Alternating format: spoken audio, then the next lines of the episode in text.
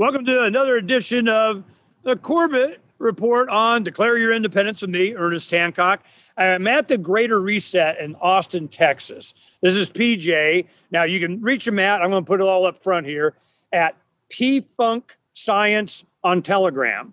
Now, he's a Freedom Cell organizer in the Bay Area in California, and uh, he's interested in getting into being a content provider. And he had a, a cool James Corbett story. And I go, well, you know, we're doing, why don't you come on and tell James? He likes to hear how his stuff is used. We want to inspire James to keep doing what he's doing, you know. So if you don't mind, Jay, I'll have him, you know, uh, share with what he's used you for, same stuff that I do. And then I'm going to tell another story. I got a call and I didn't answer it because it's from Switzerland. So he sends me a telegram. Hey, man, you know, it's a listener so and so from Switzerland.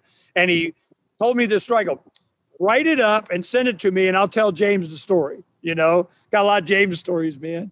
All right, PJ, go ahead and uh, tell him what you told me. Yeah. So, uh, James, you know, I've been a fan of yours for a really long time. And uh, last summer, I actually, you know, during the, the scamdemic, I had gotten a number of um, articles shared from my mother, you know, from normie news sources and, and what have you. And, you know, I was sort of making offhanded comments to her about, you know, this isn't real, you know, don't listen to this, blah, blah, blah. And then one day I just decided, you know what, I'm going to throw a trial balloon out there and I'm, I'm going to just see if I, if I share a Corbett video with her, how she reacts to it. And so I, at the very, very end of my message, I put in uh, COVID 9-11 and just saw how she would react to it. And uh, she watched it and she's like, wow, that was great. And I said, okay, wait a minute. If you like that, now you got to watch 9 11 trillions. Now you got to watch A Century of Enslavement. And so I started drip feeding her this content. And now she's not drip feeding. That's a fire hose, man. but she loved she loved all the content, and she's she's now your biggest fan. I'm a big fan, biggest fan. So big. Awesome. Awesome. I'm glad to hear that. I love to go over well with the parents. I'm I'm the conspiracy theorist you can share with your parents. Yeah. Awesome. Right, right, right, right. Okay. I got to tell you this story. I'll just read what he told me. It's not too long. Um, I'm an American expat living in Switzerland. Yesterday, I was walking on the sidewalk in my neighborhood and overheard a Brit talking to a woman friend on speakerphone walking behind me. It was clear from their conversation that because they have a mutual friend who is recently hospitalized due to the vaccine, they were both anxious about getting it. The man said he'd made his first appointment for next week, but now I'm worried, he said. And the woman said she had her second shot appointment coming up soon, but now she was also scared. I couldn't restrain myself. And so I interrupted and asked if he knew that the shots were still in clinical safety trials, not scheduled to end until 2023, and that they are not yet FDA approved. He answered that uh, he did not know that. Then I gave him a quick summary of the age, health, weight, demographics of the folks who've allegedly died from the virus and told him that his health is his responsibility and that he's not responsible for someone else's health. He was in his 40s and ostensibly healthy. So I told him that he was magnitudes more risk of dying from the flu. And I pointed him uh, to the perspectives on the pandemic series by John Kirby, linked to it in the following text. He and his uh, friend, she spoke with me over the speakerphone. So she was on while he was talking to him. Um, seemed genuinely interested and grateful. Before we parted ways, he said, Now I'm really afraid. I knew what he was referring to, but still I responded, You've nothing to be afraid of. To which he responded, I'm not afraid of the virus, but of the vaccine. To which I said, You should be. Later, I thought, What are the chances of hearing such a conversation in passing on the street until it struck me that perhaps these kinds of conversations are not nearly as rare as one might suppose. And he did talk to me about he knew all your videos and he had shared that with other people. So I guess he didn't with them. But the um, this is happening worldwide. And on my the Love Bus channel, uh, a good friend of mine that's on there, he speaks fluent German, and there is a a, a viral meme of some rap guy did you know we're not putting on your mask or taking your vaccine anymore or whatever. So on TikTok, they keep you know uh, you know what do you, censoring it and taking it off the internet everywhere. But all these German kids and people and adults and old people and young people are um, lip syncing that and sending it out constantly. You know, so I'm thinking it's turned, man. And then uh, you know the conference, whatever questions you got about that, you know, Paul can answer. But tell me what you're the feedback you're getting from all the stuff that you're doing on this, and what do you think's happening around the world? I really appreciate hearing stories like that because um, it is good to get that actual anecdata. I mean, okay, this isn't scientific data, but it is. I think it speaks volumes more to what people are really saying, feeling, and and and acting on than what we are going to get filtered through any obviously any mainstream media source even what we're reading online because within our echo chambers i mean there are echo chambers online where we tend to read the same things from the same point of view every day and one of the, the echoes that is echoing loudly these days in conspiracy land is that they're all asleep, they're all zombies, no one knows anything, they're all stupid. No, that is not true. Many, many, many people are. I mean, I would say probably at this point, the majority of people know that something is going on. They are not this desperate to push the vaccine on everyone because they love and care and respect you. Yes. I, I'm pretty sure most people don't believe that in their heart of hearts. And a lot of people, at the very least, have a niggling doubt or uh, I don't know if I should be doing this. I don't know if this is a good thing, but everyone's doing it. So it's the peer pressure that people are going along with. That's why that intervention of that, that American in Switzerland, that is so important right now. Those people needed to hear that other perspective that they probably have not heard. They've probably suspected something like that, but they didn't have the data. If you have actual information and can back it up, then yes, please intervene, insert yourself into these conversations. Now is not the time to be a wilting wallflower. Now is the time to be pushing this information out harder than you've ever pushed anything out in your life. And I'm not the type of person that says that people should be going around proselytizing and evangelizing and coming across as crazy. But if there is a time for that, it's now. you know, there is on, well, let me see if I can see it. Yeah, the bottom text on the bottom of the Love Bus there, it says Love Bus Liberty Tour. And then it says, Did you do your due diligence.com? And that's kind of a sponsored thing. The people that were uh, supportive of this and helped fin- finance it, they were like, oh, we really want that on there. But we curate it. Donna does it. And what they wanted was all the stories that we had that were studies and information for health professionals, for doctors and nurses, administrators, and whatever, you know, paramedic, whatever, anybody in that they, the frontline doctor kind of stuff, that they need to know that there's a lot of information out. They can't just, because the CDC said, and somebody says, oh, we're just following the guidelines of the WHO or the CDC. I go, shoot that lawyer. I mean, I don't know who the hell's telling you what bean counter lawyer in the back office telling you that just because it's safe of what, you know, they need to be gone. And we, could see it over the last few decades because you know in business and I could see what was going on. In perspective, okay, I'm going to share this with you so that you guys understand how it got this way. I'm restaurant management, and I have my you know own store and you know my own pizza place. Before that, I uh, worked for different corporations, and they would bring someone. And I don't have a college degree, but I had a lot of experience. You know, I always kind of you know I'm Ernie, and I become manager.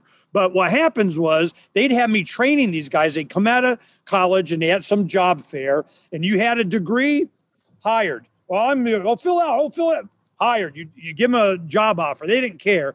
As long as they had a degree, it didn't have to be in hospitality or they had a degree. You got a job offer to work with any major chain.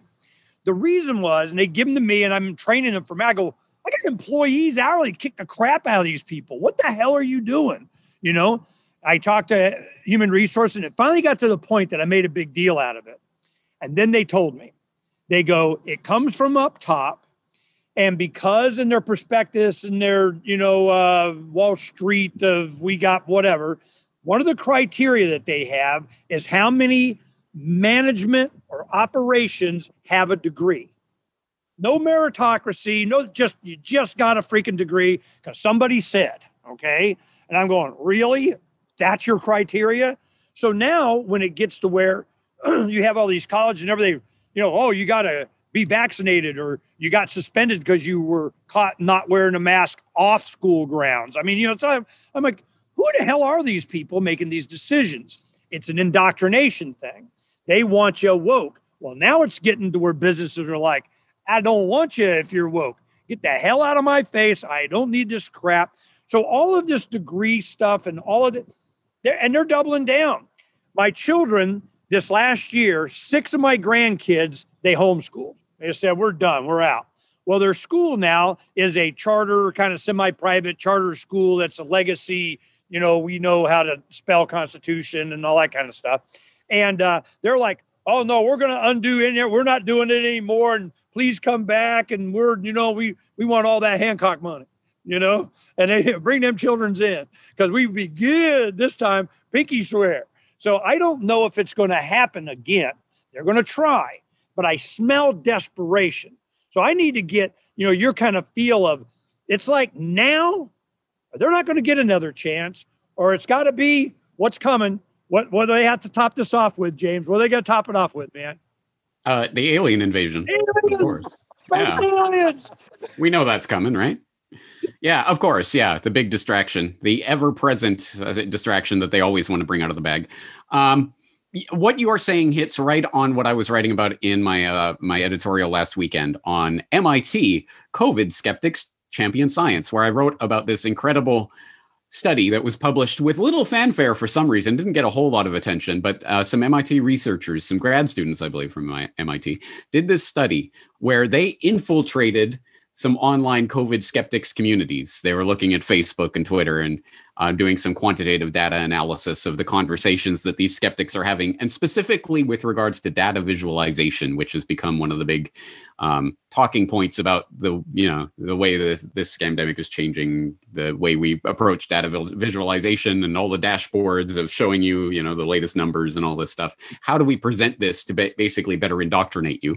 So in that discussion, they were looking, well, how are these COVID skeptics trying to challenge what we know to be absolute reality about this horrible pandemic? How are these skeptics using data visualization to challenge this? And so they went into this presumably thinking this will be a slam dunk. We're going to show these people are scientifically illiterate. They don't know their left from their right. They don't know what they're talking about. And then. Yeah, well, exactly. They found out, wow, you know, actually, it's not quite like that. They said that uh, um, what are the exact quotes?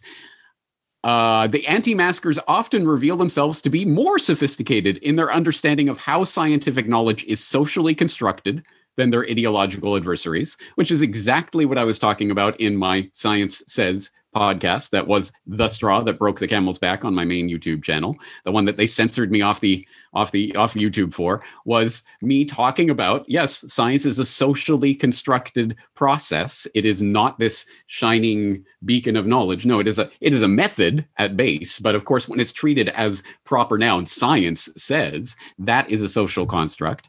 Um, and then they say that uh, there, the COVID skeptics' approach to the pandemic is grounded in a more scientific rigor, not less, which is grammatically garbage, but I think you get what they're saying.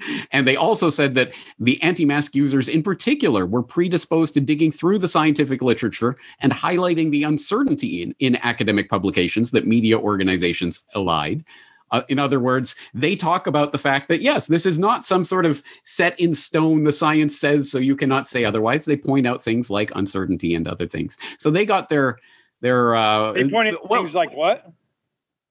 Uh, uncertainty in data, uh, uncertainty about the the data sources, the transparency, the way that it's being put together, the way that it's being displayed, etc. Uh, they they go in a lot of detail, and there's also a follow up article that was in MIT News that I would suggest people read about this study, where they were interviewing the researchers, and they continue to express surprise that you know these these COVID skeptics actually seem to know what they're talking about, but they're wrong. They're horribly wrong, and we have to figure out how to better indoctrinate them. But they really seem to know the science. Anyway, it's it's kind of funny to read, but well, it gets give them any uh, any um, you know accolades at all, or or uh... oh no, no, not at all. The the, the conclusion of the uh, the whole thing is basically just that wow, these guys are really good at using data visualization. So it, it's not good to just call them scientifically illiterate and dismiss them we we need to um, more actively engage in how we are presenting the data. We need so to have better. PowerPoints.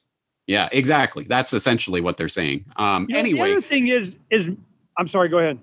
Well, I, the the the the sort of the the the tail end of this editorial that I'm writing about. Hey, MIT's uh, MIT. They're a big trusted scientific uh, institution, so you can take yeah, their word for Bitcoin. it, right, guys? you gotta trust them. Exactly, which of course is the exact scientifically illiterate type of argument that they're they're pointing out uh, that the skeptics aren't using. But anyway, um, on but following up from that, the College of Physicians and Surgeons of Ontario, the CPSO, which is the licensing body for um, physicians in Ontario, recently came out with a statement saying we're aware and concerned about the increase of misinformation circulating on social media, blah, blah, blah. Physicians hold a unique position of trust with the public and have a professional responsibility to not communicate anti-vaccine, anti-masking, anti-distancing, and anti-lockdown statements and or promoting unsupported, unproven treatments for COVID-19. Physicians must not make comments or provide advice that encourages the public to act contrary to public health orders and recommendations. And they say that anyone who does so could be subject to discipline, disciplinary action by the CPSO, including having their license revoked. Okay, so they are trying. Disciplined by who? By whom? The, the CPSO, the the uh, College of Physicians and Surgeons of Ontario. That is the licensing body for physicians in Ontario, Canada.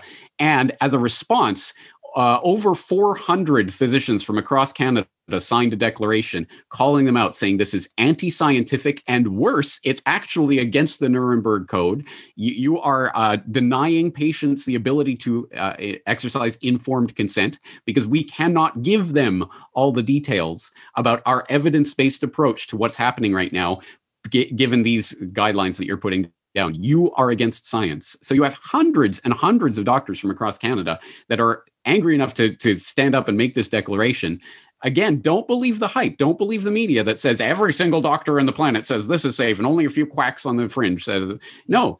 Listen, listen to what they're saying. And the fact that the, these bodies are having to come out and try to squelch it at the organizational, institutional level. That again, that should be a big flashing warning sign to anyone who was awake throughout any of this. I'm I I smell fear. I you know I'm I'm not sure that there it's a delaying tactic. They're trying to it's like they're trying to get every last person to take the shot. Anything that it's a desperation thing. You know, it, it's um you know, it's a Hail Mary. It's a you know, it's the buzzer's going and they're throwing the basketball from the other goal. I mean, you know, yep. this is this is weird. You know, and yeah. everything yeah. I'll give it to the movement. Um, a lot of times when you're confident and you're experiencing this kind of stuff, you just do it. You know, you know you're you're going to say the right thing. You don't have to get all freaked out about it or anything. You just hold your line, hold your line. Yeah, but don't you think? And you think you're smarter than all the doctors? Uh, yeah, all the ones you're talking about. So you know, it's uh, you have that confidence, but then it's always good to have evidence or just to have good rhetoric or research or a Corbett video you know? And that's what it comes down to. So it's how do you combat them? So when they say, ah, these guys, man, they got it going on. They know the, damn it, they they read the report. Damn it, you know, we gotta we gotta have better PowerPoints. You know, we need to go after them with something. And uh, and then so now we have the amp up of more celebrities and um, and athletes are starting to come in, but a lot of them are starting to abandon Hollywood. They're abandoning, you know, their their league or whatever.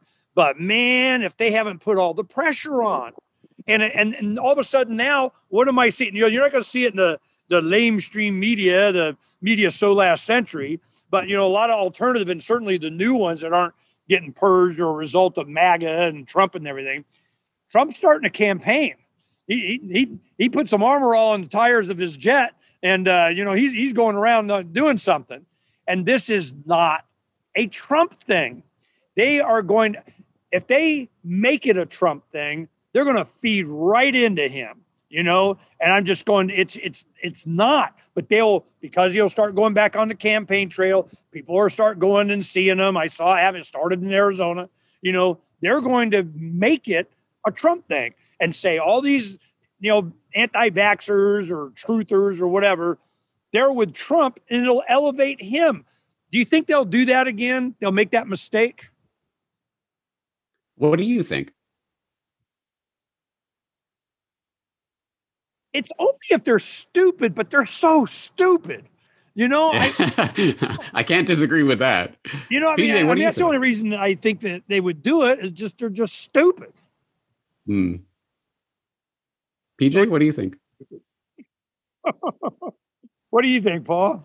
Well, James, I want to bring up a video you you did somewhat recently. Uh, same data, different conclusions. So I actually work in science and technology, and I saw data recently that is unpublished where it was uh, patients who had been vaccinated, like pre and first shot, second shot, and the the profiles I saw of that were alarming to me. Now I'm coming at it from an angle of no way in hell would I ever get that shot, would I ever touch that right?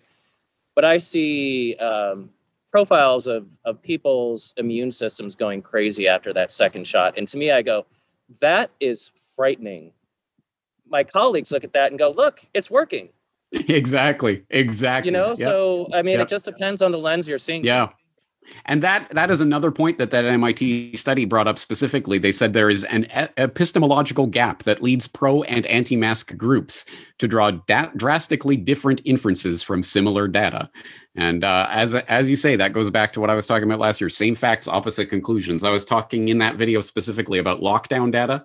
And the fact that lockdowns seemed uh, the places that locked down the hardest and the longest and the strictest and the earliest seem to have the most deaths.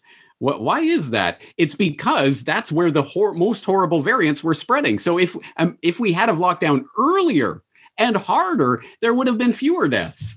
But oh well, at least we locked down as hard as we did. Wait, wait, couldn't you say that maybe it was the lockdowns that helped facilitate many of those deaths? No, no, that's a that's Heretic. an erroneous conclusion. It- it is it is always about the assumptions you bring into the data. That is going to uh, color the way that you s- interpret those exact same results. So yes, this Okay. is a phenomenon that's happening right I, now. got- I gotta ask you, James, how good is your Japanese? Good enough. Good enough for most situations. Not good enough for uh, high level f- political conversations. Well, I'm wondering, you know, when they do this kind of rhetoric, they're not having highfalutin, big word lang. Well, sometimes they do just to BS you, but you know, it's slogans. You know, save grandma and you know, and whatever. Yep. You want your robot to get sniffled, or something. So, you know, I'm I'm wondering what their rhetoric in uh, Japan is. The two big ones that I have seen here one is social distancing has entered into the vocabulary as an English loan word. Social distancing, as they say here, um, is now said in Japanese and it's written on the signs, and they've got the signs up showing, you know, how to stay apart and all of that. The other one that um, caught on here, at least for a time, was stay home. Again, in English, stay home was a, a common phrase to see written in various places, which is so deeply disgustingly tyrannically orwellian nightmare stay home i mean this is this is the Yeah, dystopian they have it in sci-fi movie we're living through right now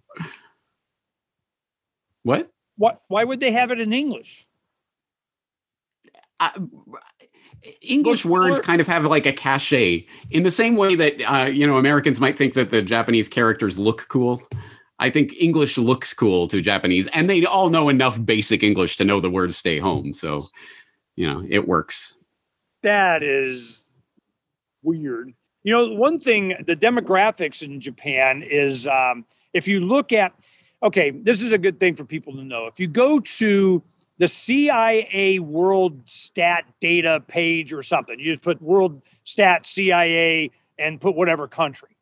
And uh, you'll look at it, and we did this when the um, uh, the purple was it uh, Arab Spring when Arab Spring was going on, we look at each of the countries. And the thing that's interesting, the median age in America is about 38 years old. The median age in uh, Egypt is like 23, you know, and you, that means you have half of the population is under 23. And then, you know, the, the number percentage under 25 was like some ridiculous 70, 80%. I mean, whoa, they got a future of, you know, and you get their minds and you're, you know, that's the way it's going to be. In America, it's a little bit more median kind of thing. It's like 38.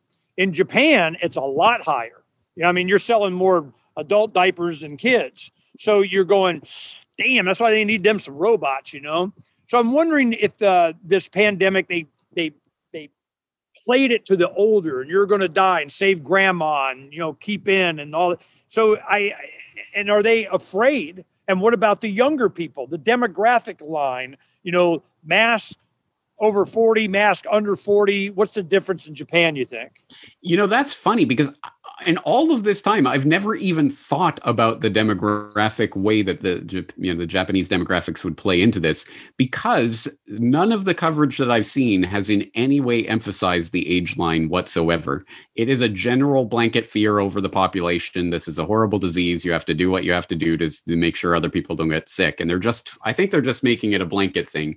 I haven't seen them playing on the demographic or the age or the generation gap or anything like that. And because Japan is already a nation that has long been normalized, mask wearing is a normal thing over here when people get sick. So now compliance is 99.9%. Children, adults, everything in between. Yeah, a- absolutely. There's very little pushback on that. You know, here in Oakland, you're Oakland, right? Yeah. So in Oakland, um, you know, what's it like? California, if you don't have a mask, they just shoot you. I mean, It's it's pretty close. So the apartment that I live in, everybody wears a mask, even if they're outside taking out trash. People walking by themselves, nobody else around, they've got a mask on, sometimes a double mask. It's it's massive. Driving alone in their car. Yeah. Yeah. I see the people driving by themselves in a car with the mask Yeah. on. Yeah. Absolutely. you know, here they uh the governor, it was like uh, mid-March or something. I remember we we're at Float Fest and uh the governor had said, okay, no more man mandates or whatever. But here in the Austin area, Austin is probably considered a lot more liberal here, I think. Mhm. And um it's been about 50 50. You know, I mean, people wear it, they don't, but a lot of them, just in the few days this week that we've been here, the mask usage has gone way down. You know, it's just, uh, and it's getting to where people go, here, let me give you a smile. They're kind of even making fun of it. I haven't seen your smile. We have those signs, let me see your smile, you know, that kind of thing. And um, that has a big impact. And I'm wondering who was it? Who are the holdouts? Well, they have a group here that is a, a Facebook group that is a self-appointed, you know, lawn and mass mass Nazis, and they're just going reporting, and this place is not doing it enough, and they get pleasure out of that to you know rat somebody out. When you look at you know Stasi Germany or Nazi Germany or back in your and you think you go, how the hell did this happen? You know, well then you start seeing memes now that go, well, we now you know, and there was a test and you failed and you know that kind of stuff. But they play on our goodwill. They play on our empathy for others and not, you know, that they, they stroke that, they strum it, you know. And at some point, when people get, you know, learnified, you know, for lack of a better word, educated on, you know, how much they've been lied to, then when they get off the couch, they put down their six pack, then they got to go, you know, kill that fly. Well, they're not going to sit down until it's done. And I think we're getting to that point. People are starting to think 22 election cycle, 24 election cycle.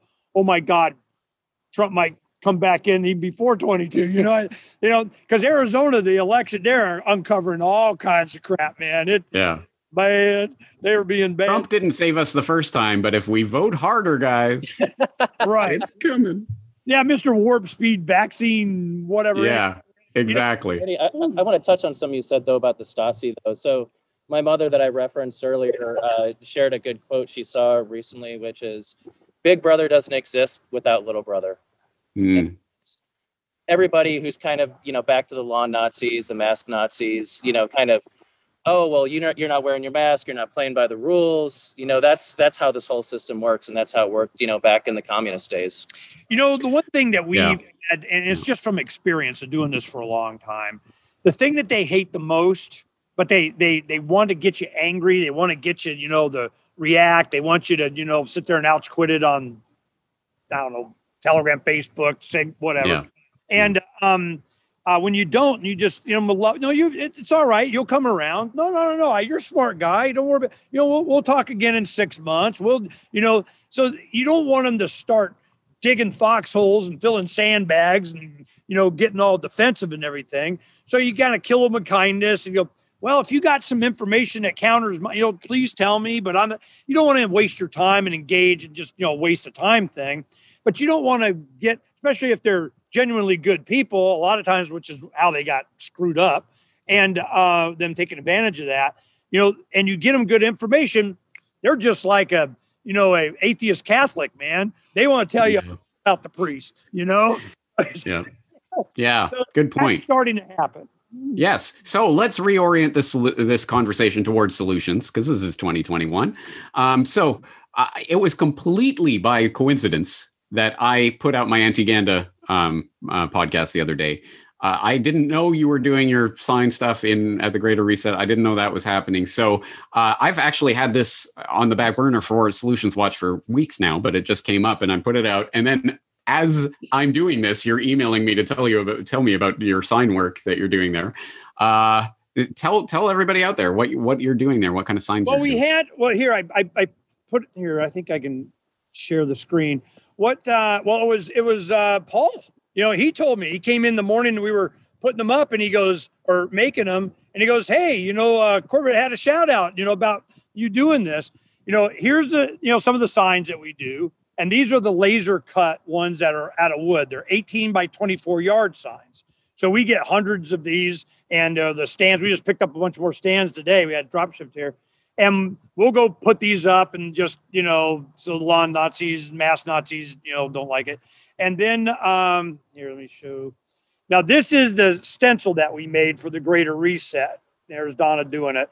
And that's what the stencil looks like. So we take the logo and project it onto this vinyl stuff. It's called waterproof wall board. And it, it lays flat. It makes a really good stencil. And then you see that roll of this um, plastic. It's a weave that they make uh, sandbags out of and they use it for a lot of other stuff. So you put a zip tie in a hurricane on a chain link, it ain't going anywhere. This stuff is amazing.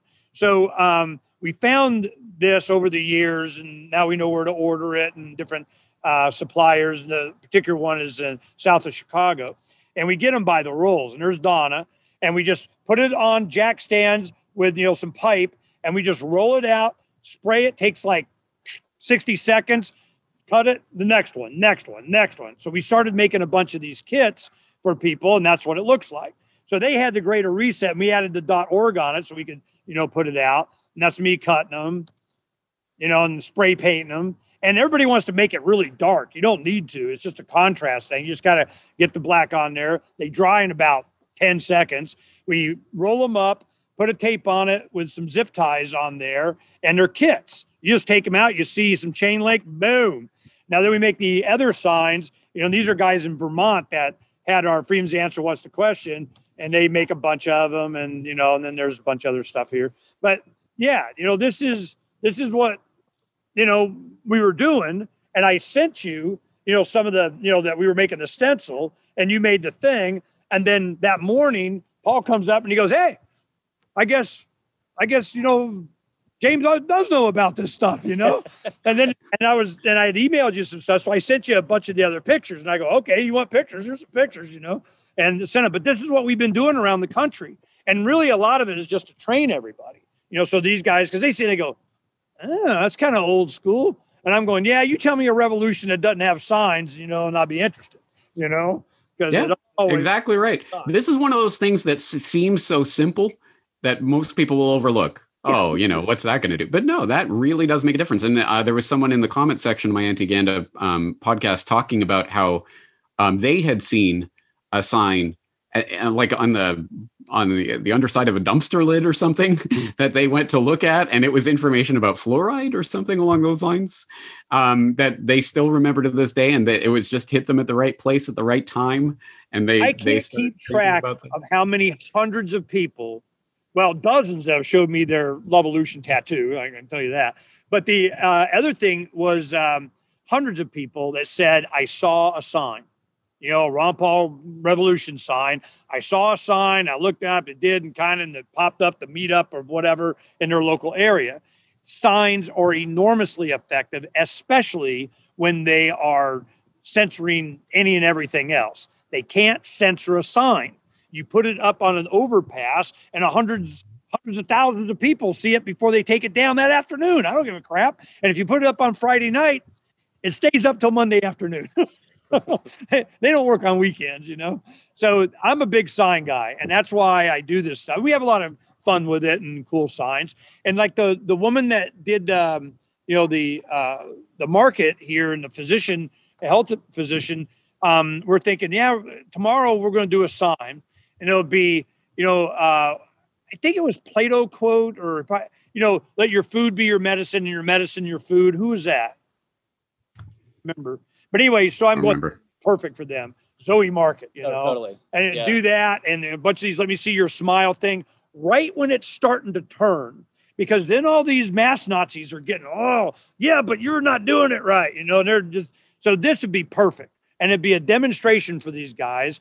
And then the before we go, the Great Reset, you know, it's a different theme each day, you know. So kind of, you've been spending a lot of time in there, you know. Um, tell me, kind of, James and I, what your really caught your ear and you thought was cool and kind of the you know the people here and everything Well, so it's a five day event, as as you mentioned, and and it's a different theme every day. So the first day was health and wellness, and I, I'm a volunteer there, so that's kind of how Ernie and I got to know each other. Um, but it's health and wellness. It was uh, restore the earth. I think was second day. Today was the counter economy, and I think tomorrow tech tech. Yeah, yeah. Tomorrow is tech, and then, and then Fry's community or- community. so that's yeah, that's right. So a lot of good talks.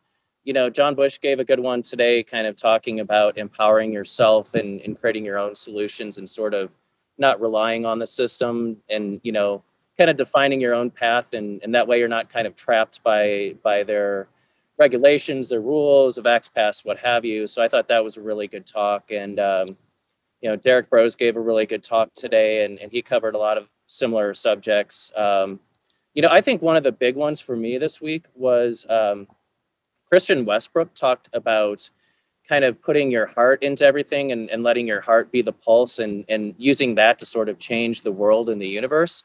So everybody knows him as sort of the food guy. So to, to hear him talk about, you know, really use your heart in everything was was really kind of it was mind blowing, you know, and I think that really captured a lot of people's attention. There was a lot of buzz afterwards. And and I would say, mm-hmm. you know, the other thing for me has been just, you know, like like Freedom Cell meetups or anything else, it's it's vibrating with all of your your cohorts, you know, everybody who kind of gets it and, you know, kind of finding your your community and your niche and being able to just spend time with people, you know. you know we spend a lot of time on that james what i keep going on about you know what i got to do what can't i do what's your conflict resolution and a lot of people want community a lot of them also are saying yeah i don't want to be on the hippie commune. I just like to be around and know people in my neighborhood of the small town or something.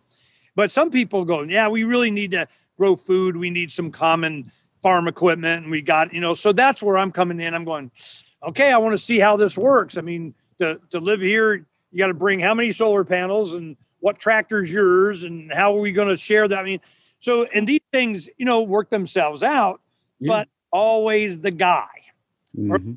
the sociopath. And that's why uh, pirateswithoutborders.com the uh, letter the most recent letter of reprisal scuttlebutt. It's on it's like a yelp or ebay review on individuals. And you don't want that guy in your hippie commune. No that guy he did and kind of don't we start getting this reputation thing out. And you know and, and you wait opinion of certain people and you can have your own filter or whatever. So we've had some attempts and people trying to encourage us to pay them to build the app. And i'm like i'm not even sure what i want it to do yet you know? So we need to you know this is the thing that i'm worried about. We how are we going to be a community and is it in a jurisdiction of some municipal city with an election of the man with the county blah blah blah blah? I mean you know a lot of people are they're going to try and use voting in jurisdictions and congressional districts and all that kind of stuff. And when we started the country you know the constitution wasn't there. That was like a decade after the declaration. You know it, it, we had the articles of confederation. There's a lot of history that needs to be done to see that yeah they did it. Go talk to the amish. They've been doing it for hundreds of years you know i, I don't know so we're trying to find out and all the different community gatherings i'm doing like this it's not me giving a presentation of i know whatever. It's me asking these questions. I'm going no, no don't think i know the yeah i don't. I'm asking you how are you guys going to do this? Because i guarantee your biggest problem is not going to be the man.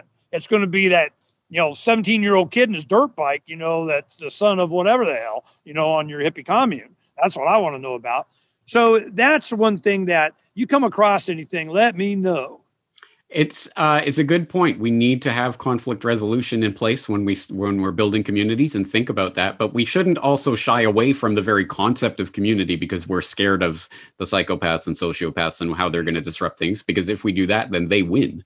We don't want that. Community, and, well, uh, define uh, community. I can't get anybody to define it for me. Define it for me. What do you, what do you give me some of your criteria? Uh, I wouldn't say it's a singular thing. There are different communities that you exist in. Some of them are online, some of them are physical, some of them are your neighbors, some of them are your greater community of people that you interact with on a daily basis. Some of them are people you've never met. And so, which community are you thinking about living in? Obviously, the mo- the first thing you think about is your patch of ground, your real estate, where you physically reside, and that should be your first order of community, but you, everyone needs more rings around them. You know, we're not just little islands living in little pockets. When and if it comes to that point that we are literal I- isolated communities, that's Mad Maxville. And you, uh, hopefully we can survive that, but I don't think we want it to get there. We want to have different forms of community that we interact with in different ways. So I, I wouldn't define it down to one thing. Uh, I would say there's there's different orders of community. You know, I had um, uh, a friend of mine that moved from Phoenix into a, a farm. I mean, really rural in uh, Missouri, and he had a friend that he wanted me to talk to that still lived here, and he survived Yugoslavia's breakup, the balkanization of whatever. And the main thing I remember from the conversation, it was really interesting, is he said during those years when you got snipers in Sarajevo taking out your friends and so on. Um, it was the apartment buildings that had a plaza in the middle and they dug a well you know and they took care of each other and none shall pass and turn on the wall kind of thing. And they would grow you know food and they'd forage or they'd go out and they'd you know at night and sneak and whatever the heck they had to do to survive. But all the people that were in the farmland the people that were more rural that went out and said i'm going to survive and be out here and they were overrun. Every one of them they're just like and it's ours now you know? So if you're not willing to have uh, it gets to the zombie apocalypse, you're going to have to have the, you know, whatever it takes to defend your food and your goodies and uh, enough people to do it, or you better not be out there because you're just prey unless you're hidden. You know, you, you got a, you know, silo or something somewhere, you know, but uh, these are, it's sad that we got to think about these things. It I, is, And, and I want to uh, stress that point. I don't want people to be building communities out of fear. I think we should be building communities out of love but realistically not you know pie in the sky everything will be perfect we don't have to think about it. No we have to think about the problems that can arise but the intention should be love. And actually i relate that back to paul what you were saying about christian westbrook ice age farmer and his speech.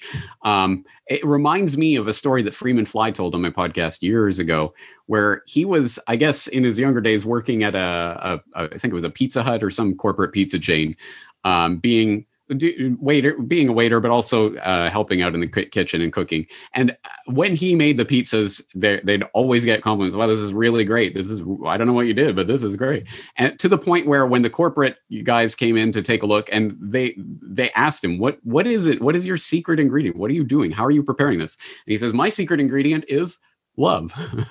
and hmm. at which the corporate guys go, wow, yeah, hippie, wow, wow. But I, I, I, think there is something to that, not in a you know hippie new age kind of woo woo way, but in a real sense. When we do things out of love, when we create them out of love and present them in a spirit of love, I think they are understood and appreciated in a different way. When we go into something with the intention of hatred or fighting against something, we are bringing that energy into what we are creating in a in a horrible way that really does tend to make us into these siloed creatures that are looking at everyone as the enemy.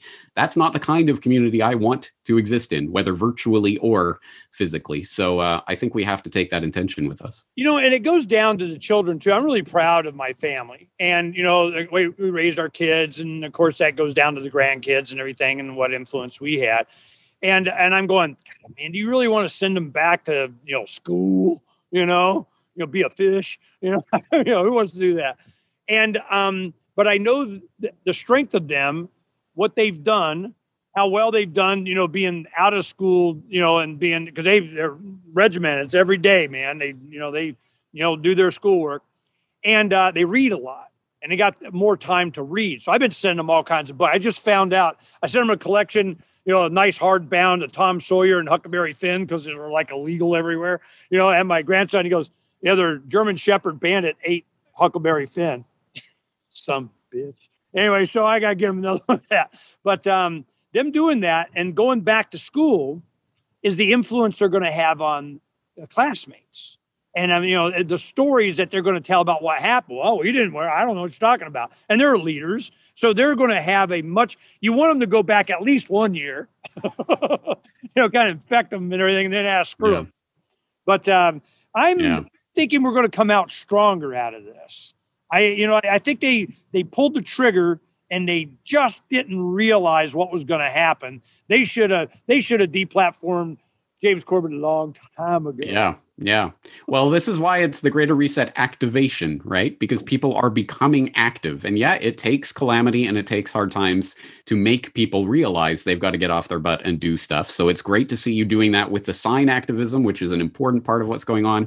Paul, thank you for telling us about the greater reset and what's going on there. Sadly, I haven't been following it as it's happening because I am busily working on my next project, which relates to where you're going after this. Uh, Ernie, where are you going to go next? Red pill. Red Pill Expo in South Dakota, right? Yeah.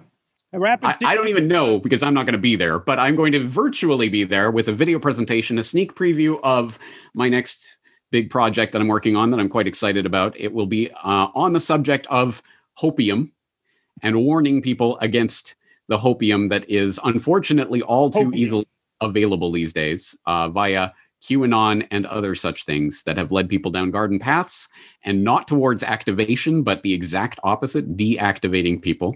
So uh, I want to warn against that and obviously tell people that no, we have to get active and engaged and not trust the plan and wow, pass the popcorn. You know, we had G. Edward on. You know, he's been on the show quite a bit. I've known each other for a long time, and um, he's way more anarchist than people realize. But he sees the electoral process as a mechanism for doing kind of a lot of what we do, and we're on board. We talked uh, just two, three weeks ago, and I'm going. Look, I go back to Arizona, and I'm I'm gonna mess up their crap. I'm gonna run for Secretary of State again for the third time, but this time as a write-in, so they have a bunch of paper to count. I that is what's going to muck up their crap. They have no idea. What, ooh, and what do I get to do? Put up campaign signs. Ooh, I'm going to have me some fun. So I go to uh, G. Edward, and they kind of you know want this kind of activity. I go, I don't know. I'm going to do it my way. Are you sure you want to play? You want to help? We're going to have some fun. Dr. Shiva. Oh yeah, we could. I go, yeah, but I'm going to do it as a write-in. We're going to. Well, he had a campaign for U.S. Senate that got freaking, you know, election fraud all the hell because he's in Massachusetts running against Elizabeth Warren and, uh, you know, and then he ran against a, a Kennedy. I'm going, what do you think was going to happen, man? You know, so this has been the election fraud is becoming finally getting its attention because don't sit there and tell me about voting. You can't even count it right. And it's one plus one is two plus one is three, but I can't look at the software because it's proprietary, you know? And I'm going, really? I mean, I, I go to the grocery store and it, it bleeps and deletes the coffee of which size and brand from inventory and orders and does. That's not secret, you know, but I got one plus one plus one and that's secret. You know, you, you guys are so full of crap, your ears stink. Yeah. I'm just Yeah. going, no, I'm not doing this. So we're going to go at least one more cycle, building up all this to back in Arizona to get to have a say. Bunch of signs, bunch of campaign, bunch of rhetoric, bunch of James Corbett videos, and a lot of Awesome. education of a bunch of people. Ernie, you got downloads that people can do for your signs, or or uh, where where do people go to find out more about that?